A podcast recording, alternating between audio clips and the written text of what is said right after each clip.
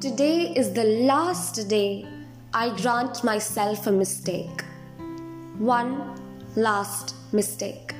Not two, not three, no give and take. So I said to me with a set smile, Go bunk a class one last time. Lie flawlessly to your parents about studying all night. And feel free to fall in love with the wrong guy. Again, let the lines get blurry between the wrong and right one last time. Drive your scooter through the cool wind, be greedy with the speed. Ask that uncle at the ice cream shop to add one last cone to your tab. One last time. Cry over that heartbreak. There is still taste in spilt milk.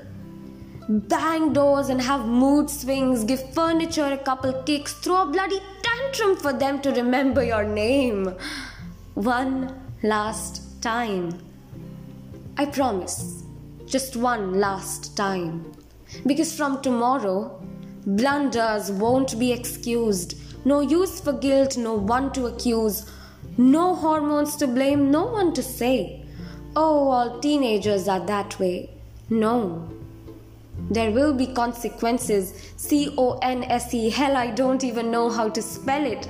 Adulthood is knocking on the door. Or maybe knocking down the door. All I know is that it will assume perfection without terms of agreement signed.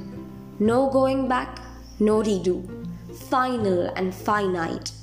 So, one last mistake is all I get.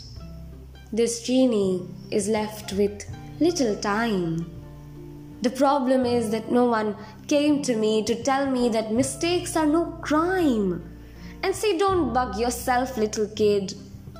No one perfects adulthood in a lifetime.